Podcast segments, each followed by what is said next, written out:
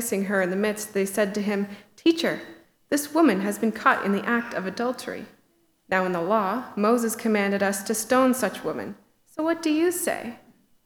This they said to test him, that they might have some charge to bring against him. Jesus bent down and wrote with his finger on the ground. And as they continued to ask him, he stood up and said to them, "Let him who is without sin among you be the first to throw a stone at her."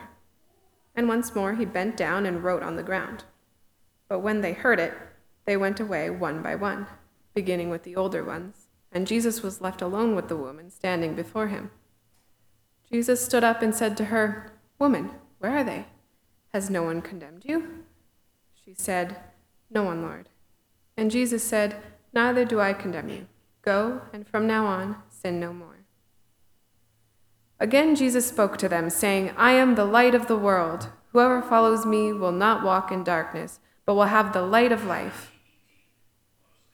So the Pharisees said to him, "You are bearing witness about yourself. Your testimony is not true."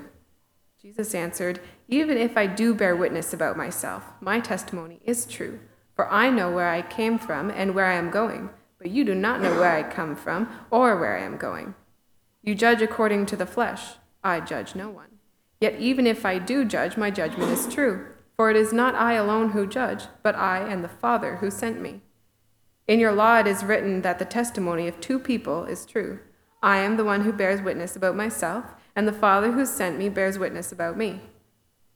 They said to him, therefore, "Where is your Father?" Jesus answered, "You know neither me nor my Father. If you knew me, you would know my Father also." These words he spoke in the treasury, as he taught in the temple, but no one arrested him because his hour had not yet come. So he said to them again, "I am going away, and you will seek me, and you will die in your sin. Where I am going, you cannot come." So the Jews said, "Will he kill himself, since he says, 'Where I am going, you cannot come'?" He said to them, "You are from below, I am from above. You are of this world, I am not of this world. I told you that you would die in your sins, for unless you believe that I am he, you will die in your sins." So he said to him, "Who are you?" Jesus said to them, "Just what I have been telling you from the beginning. I have much to say about you and much to judge, but he who sent me is true, and I declare to the world what I have heard from him." They did not understand that he had been speaking to them about the Father. So Jesus said to them, "When you have lifted up the Son of Man, then you will know that I am he, and that I do nothing on my own authority, but speak just as the Father taught me. And he who sent me is with me. He has not left me alone, for I always do the things that are pleasing to him." As he was saying these things, many believed in him. And this is the word of the Lord.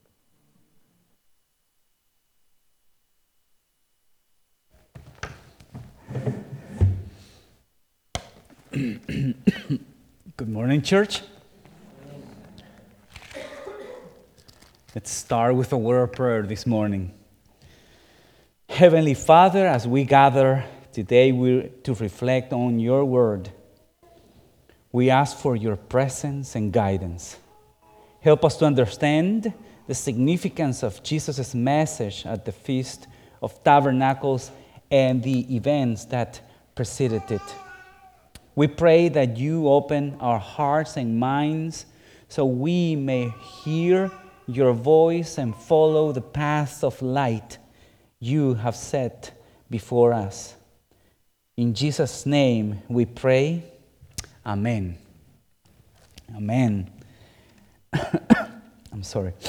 In this passage we read today, we We find Jesus still is in the temple, in the middle of the celebration of the Feast of Tabernacles.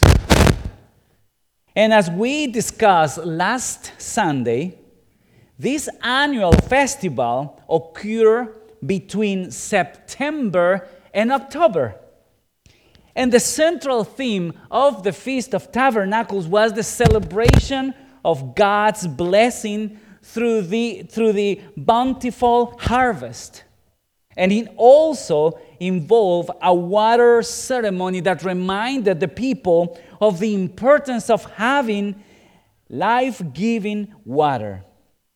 And Jesus used this powerful illustration to invite those who thirst to come to him and drink living water for eternal life. But in addition to this ceremony of water, the time of the year when the Feast of Tabernacle was celebrated marked a transition from the long, sunny summer days to the dark, cold winter days, kind of the opposite of what we are experiencing right now. And it's during this Feast of Tabernacles that another ceremony took place. And this ceremony was called the lamplight ceremony. Historians have documented that the priest, the priest used sixteen bowls. sixteen bowls made of gold and fill them, fill them with oil and make lamps which they put on high places in the temple. They used long ladders uh, at night to light up the bowls, creating a breathtaking display, illuminating the temple's wall. While the bowls were lit, Levite choirs would sing, and people would dance in the streets carrying torches and singing hymns. Could you imagine that expe- that beautiful um, uh, show of light during the night while they were celebrating the, fifth, the Feast of Tabernacles? So, on the last day of the feast, Jesus was teaching in the place called the treasury that we read there in verse twenty. And this was the very same place where the lighting ceremony took place every night. And here is where Jesus stood and declared, I am, I am the light of the world. Whoever follows me will not walk in darkness, but will have the light of life. It was a beautiful moment to see Jesus explaining that whoever follows him will not walk in darkness, but have the light of life. We need to remember right now that back those days, there was not electricity, right? If you want to go outside in the darkness, you need to be using a torch or a light, because if not, you will get very, very lost, or you can damage yourself. So it is in this context. Thank you, Brian. Thank you very much. It, it was in this context that Jesus stood up and said, I am the light of the world. But before we delve into what Jesus said at the Feast of Tabernacles, let's take a look, let's take a closer look at something that happened earlier. It's important for us to understand this so then we can fully appreciate the significance of Jesus' message when he was saying, I am the light of the world. Notice how our passage starts in verses one and two in chapter eight of the Gospel of John. If you go and read with me, this is what the verses said. But Jesus went to the Mount of Olives. Early in the morning, he came again to the temple.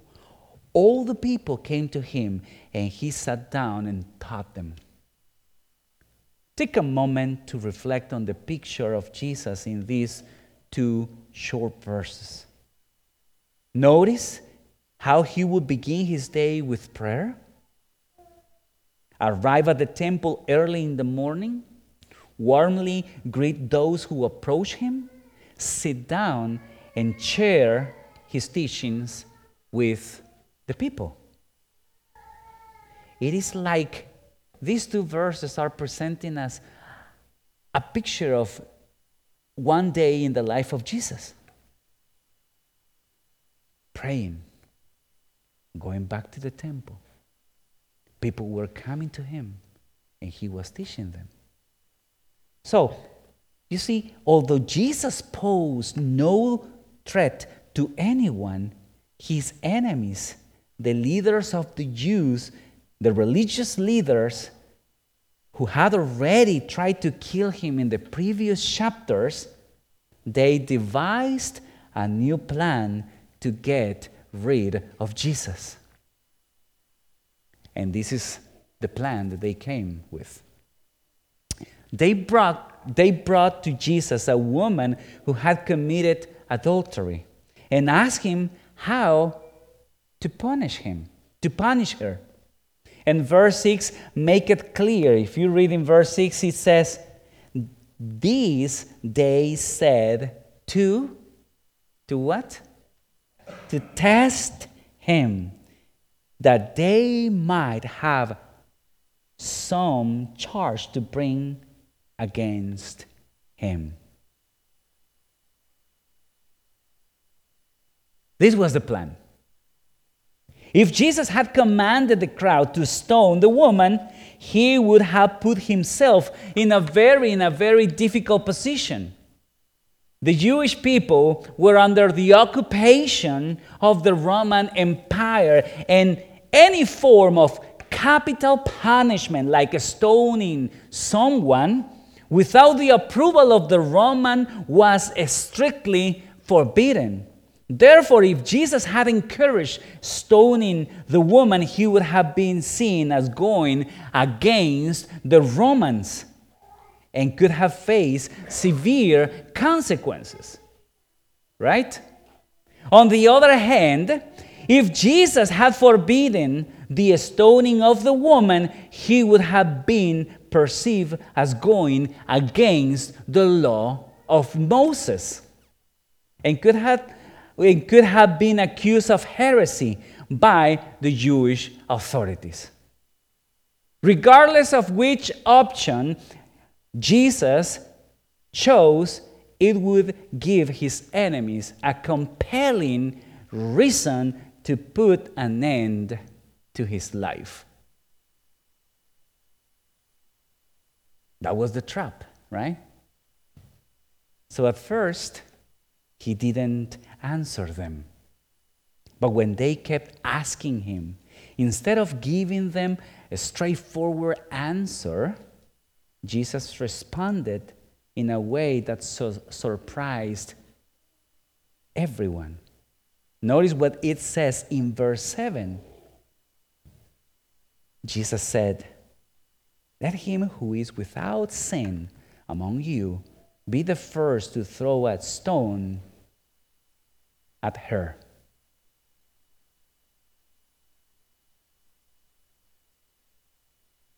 That's all. By saying this, Jesus pointed out to the woman's accusers that they had no right to judge her because they too had done wrong, because they too had sin. He did not deny the woman's sin or the need for punishment, but he reminded them that they had no moral superiority over her.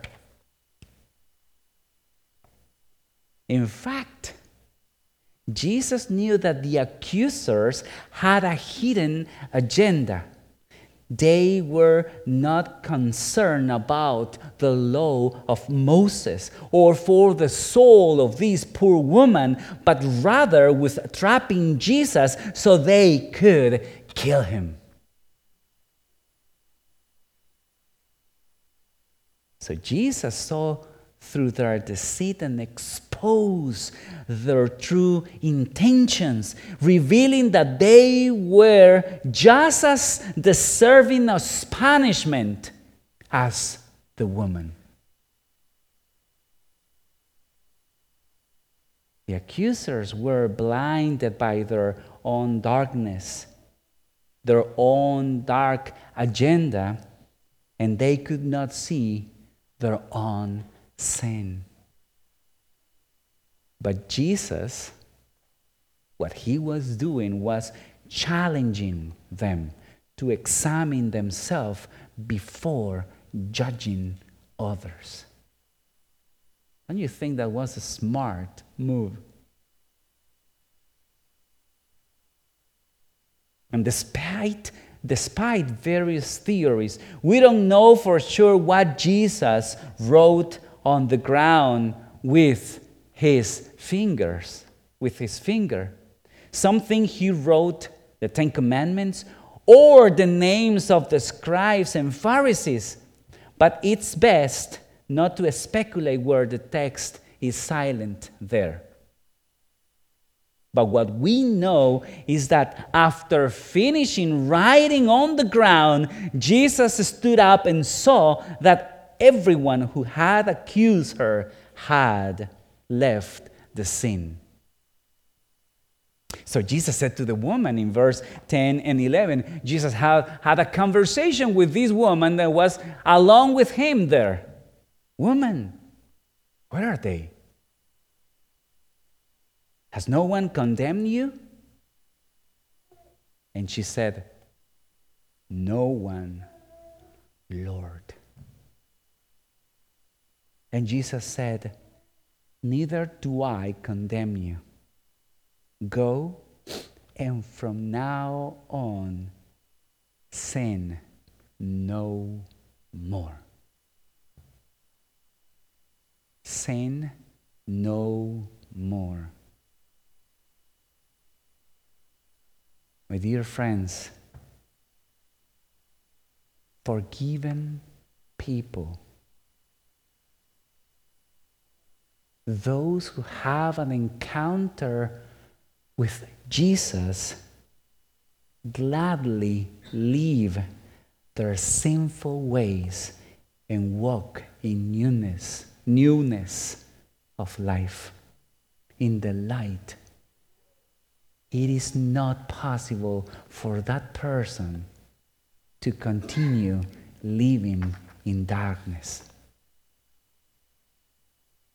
And it is with this event as a background that Jesus spoke to them and said in verse twelve, I am the light of the world. Can you see?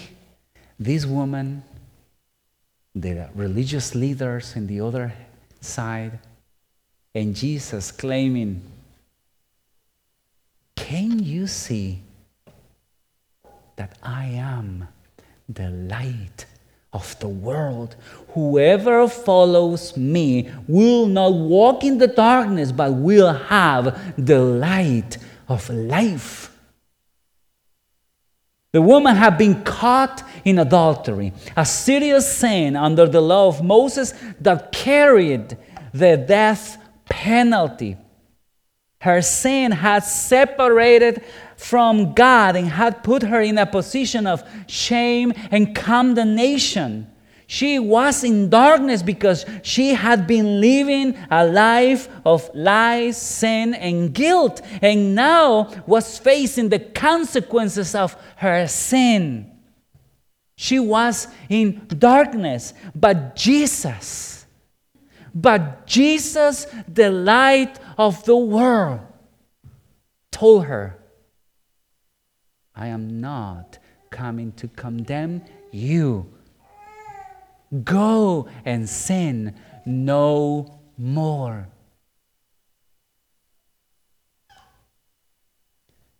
The religious leaders, on the other hand, were also in darkness because of their self-righteousness and hypocrisy.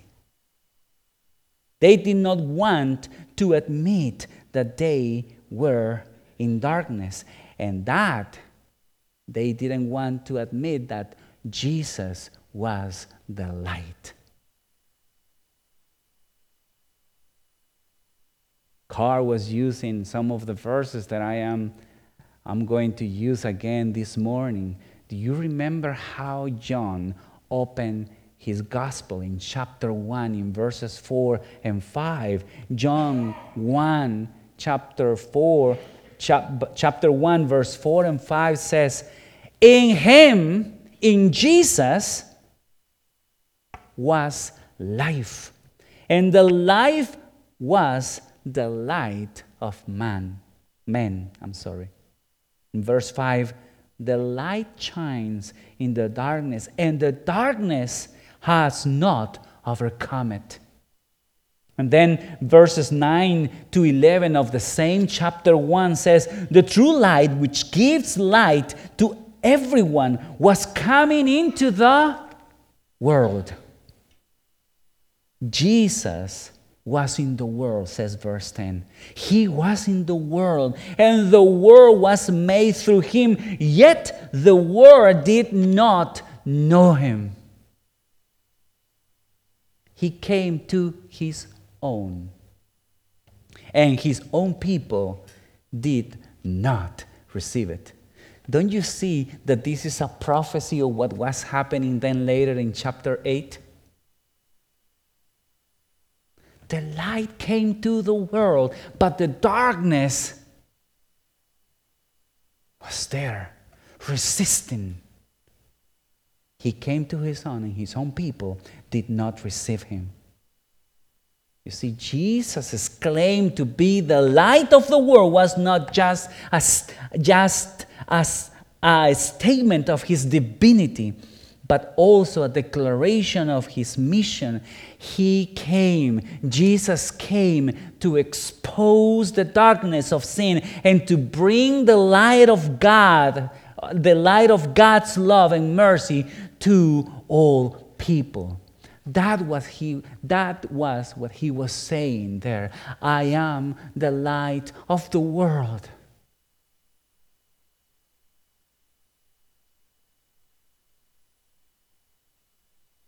But this is what we are seeing in chapter eight. They rejected Jesus.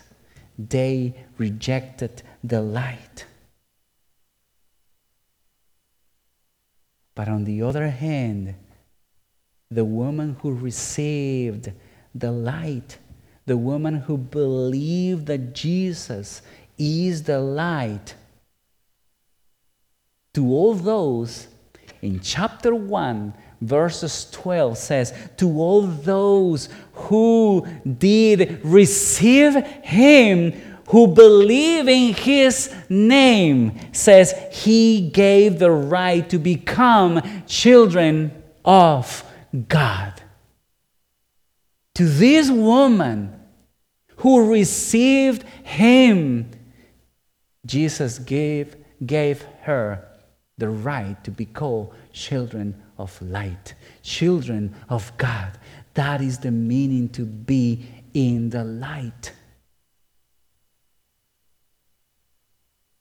The two responses people have toward Jesus can be seen in this text this morning.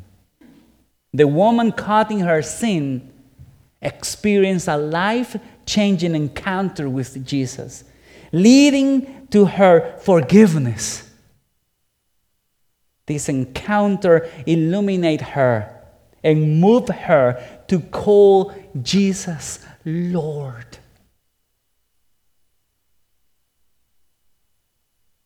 Where are those who accuse you?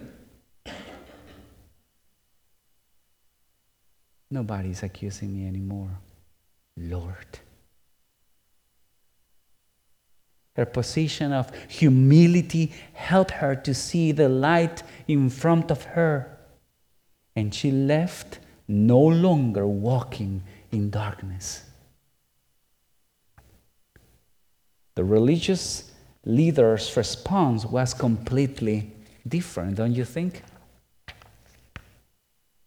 They questioned Jesus not, not because they wanted to know the light. They questioned Jesus because they were comfortable in the darkness, and they were trying to make more questions to avoid the reality that they were in darkness. Notice how they responded to Jesus in verse thirteen. So the Pharisees said to Jesus, "You are bearing witness about yourself. Your testimony is not true. Because Jewish law requires multiple witnesses to validate any, any testimony, Jesus had already mentioned John the Baptist as his witness, his miracles as his witness, the Father as his witness, and the Scriptures as his witness. Still, in this occasion, he one more time told them, I have one witness. With me, then we are two. Notice what it says in verse seventeen and eighteen. Jesus answered, in your law it is written that the testimony of two people is true. I am the one who bear witness about myself. So there you have one. And the second one, the Father who sent me bear witness about me. You have to witness. But as I said before, the religious leaders did not want one more witness to believe in Jesus. They disregarded him completely. Notice that after asking for a witness, they did not believe in the witness Jesus presented. They ask him, I'm sorry.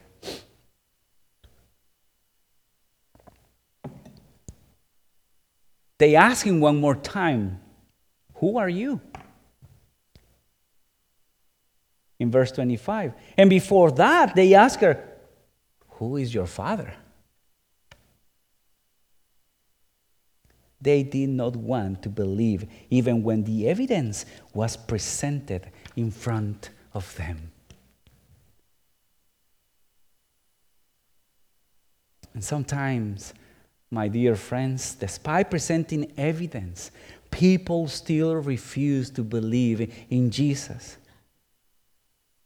And I know that it can be frustrating when we share the truth about Jesus with others, and they still rejected it. But accepting the truth requires more than just empirical evidence.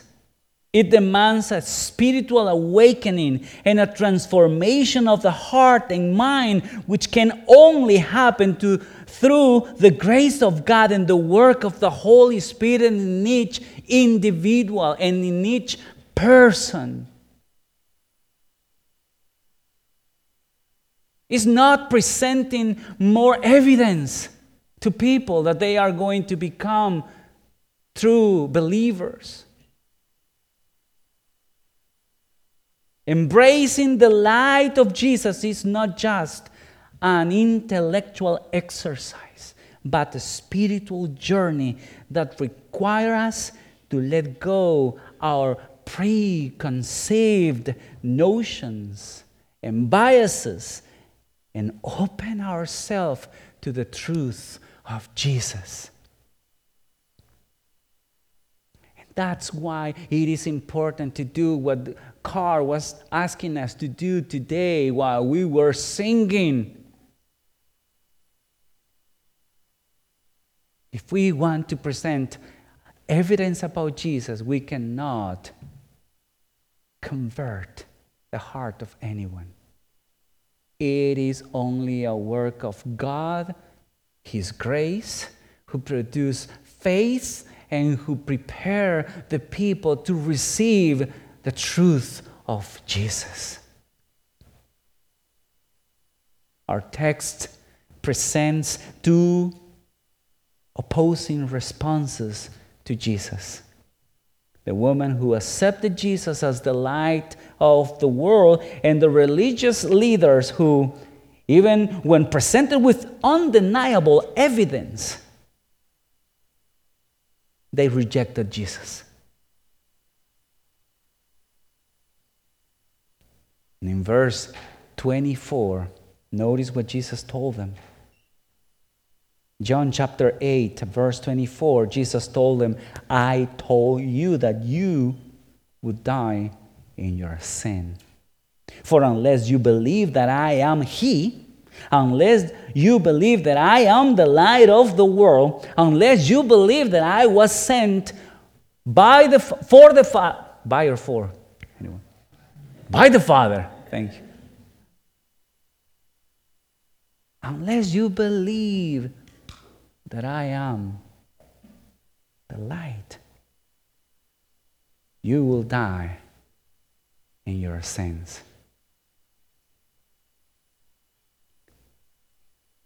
And this can be, this can, it sounds very harsh, right? But what did Jesus mean with this? It seems like Jesus is condemn, condemning everybody to die in, in, to die in their sins.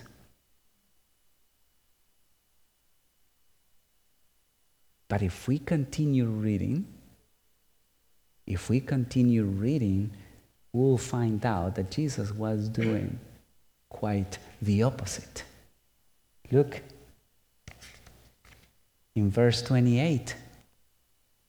It says, Jesus said to them, when you have lifted up the Son of Man, then you will know that I am He, and that I do nothing on my own authority, but speak just as the Father taught me. If we understand the message of the gospel, we know that unless we receive the gift of God in Jesus, and unless we believe that Jesus was lifted on the cross to pay for our sins, to be our substitution, unless we believe that, we are going to die on our sins. Because you are rejecting the light, Jesus told him. You are going to die on your sins. But, but, when you have lifted up the Son of Man, then you will know that I am He.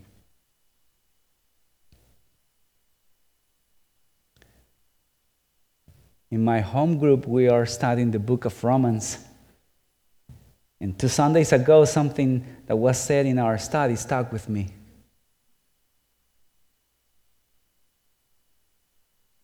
There cannot be good news of the gospel if we do not hear the bad news of our sinful condition. And this is what Jesus was telling them.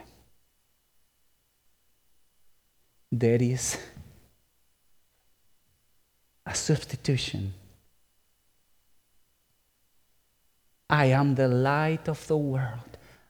The Father sent me to pay for your and my sins. That is the good news. But before, Jesus told him, but if you don't receive me, you will die on your sins. Those are the bad news.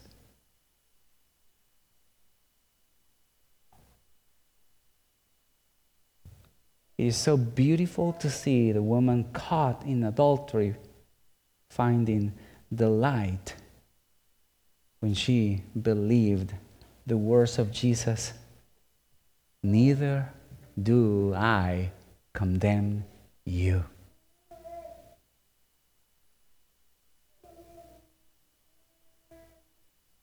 Have you heard those words from Jesus?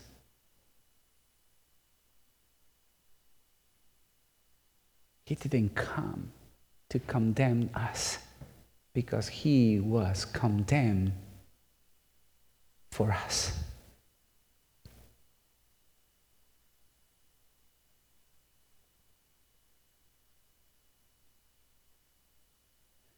But the other side of the coin is that sometimes, and I'm speaking uh, personally here, sometimes I become like the religious leaders. I'm so looking around for the sins of others that I don't put the light of Jesus in my heart to help me to see my own sins. I point fingers very quickly. But our challenge for all of us this morning is to live in the light of Jesus every day. That's what Jesus was telling.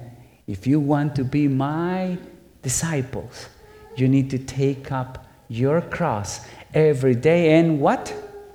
Follow me. So this is a morning for someone who never have allowed the light of Jesus to come and to receive forgiveness. This is the morning. But for all of us that we have heard this message, it is a time as well where we, where we can review our hearts and say, Lord, I, I need to overcome this darkness in my own heart. I want to come to the light. I want to live in the light. I'm tired to be in the darkness, hidden, in shame. Jesus opened the floor for all of us. It is an invitation.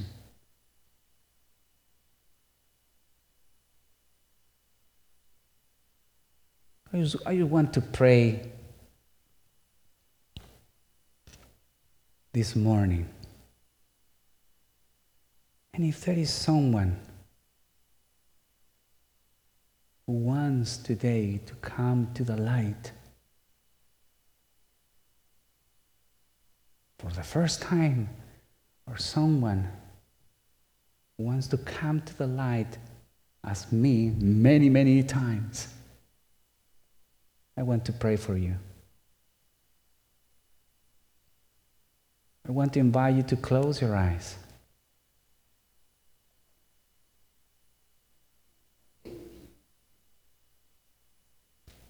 Let's together come to the light of Jesus. Lord, you know where, our, where we are in our journey.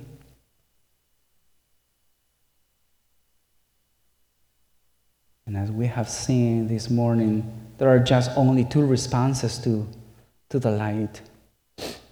To reject it, or to receive it. And today, by faith, Lord, we believe that you are the light of the world, and that whoever who comes to you, whoever who believes that you are the light of life, you granted, Lord, to become children of God, to become part of the family of God. We want to be that, Lord. We want to respond to you, Lord. And no matter, Lord, what our sins are, we ask you for your forgiveness. We ask you, Lord, for, for all of us here in this place. You will bring the light of Jesus.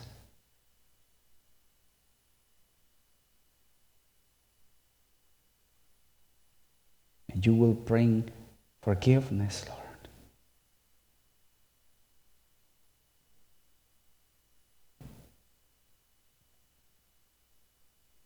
Help us to follow you, Lord. Help us to walk in the light. Help us to leave behind, Lord, the darkness of our sin.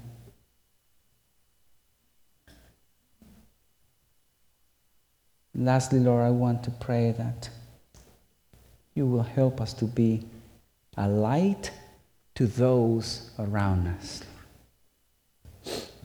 There are many people that we love, Lord. No matter the amount of evidence that we presented, present them, Lord, they are still saying no to the light. We pray for them right now, Lord, that you will go before us and that you will convict their hearts. You will bring the light of Jesus and they will be becoming part of the family of God.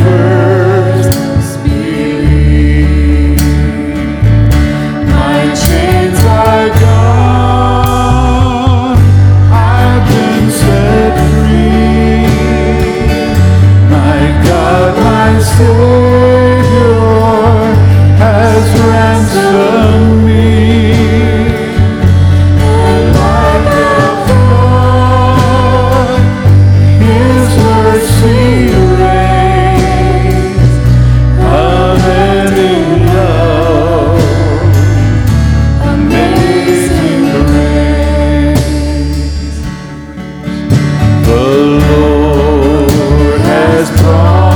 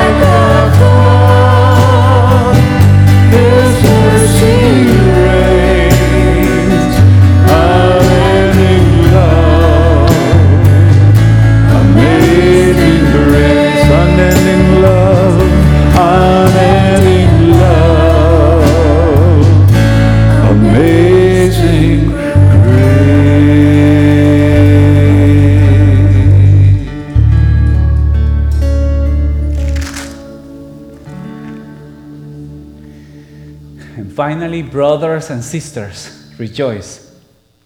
Aim for restoration. Comfort one another. Agree with one another. Live in peace. The God of love and peace will be with you. The grace of our Lord Jesus Christ, the love of God the Father, and the fellowship of the Holy Spirit be with you all, now and forevermore. Amen.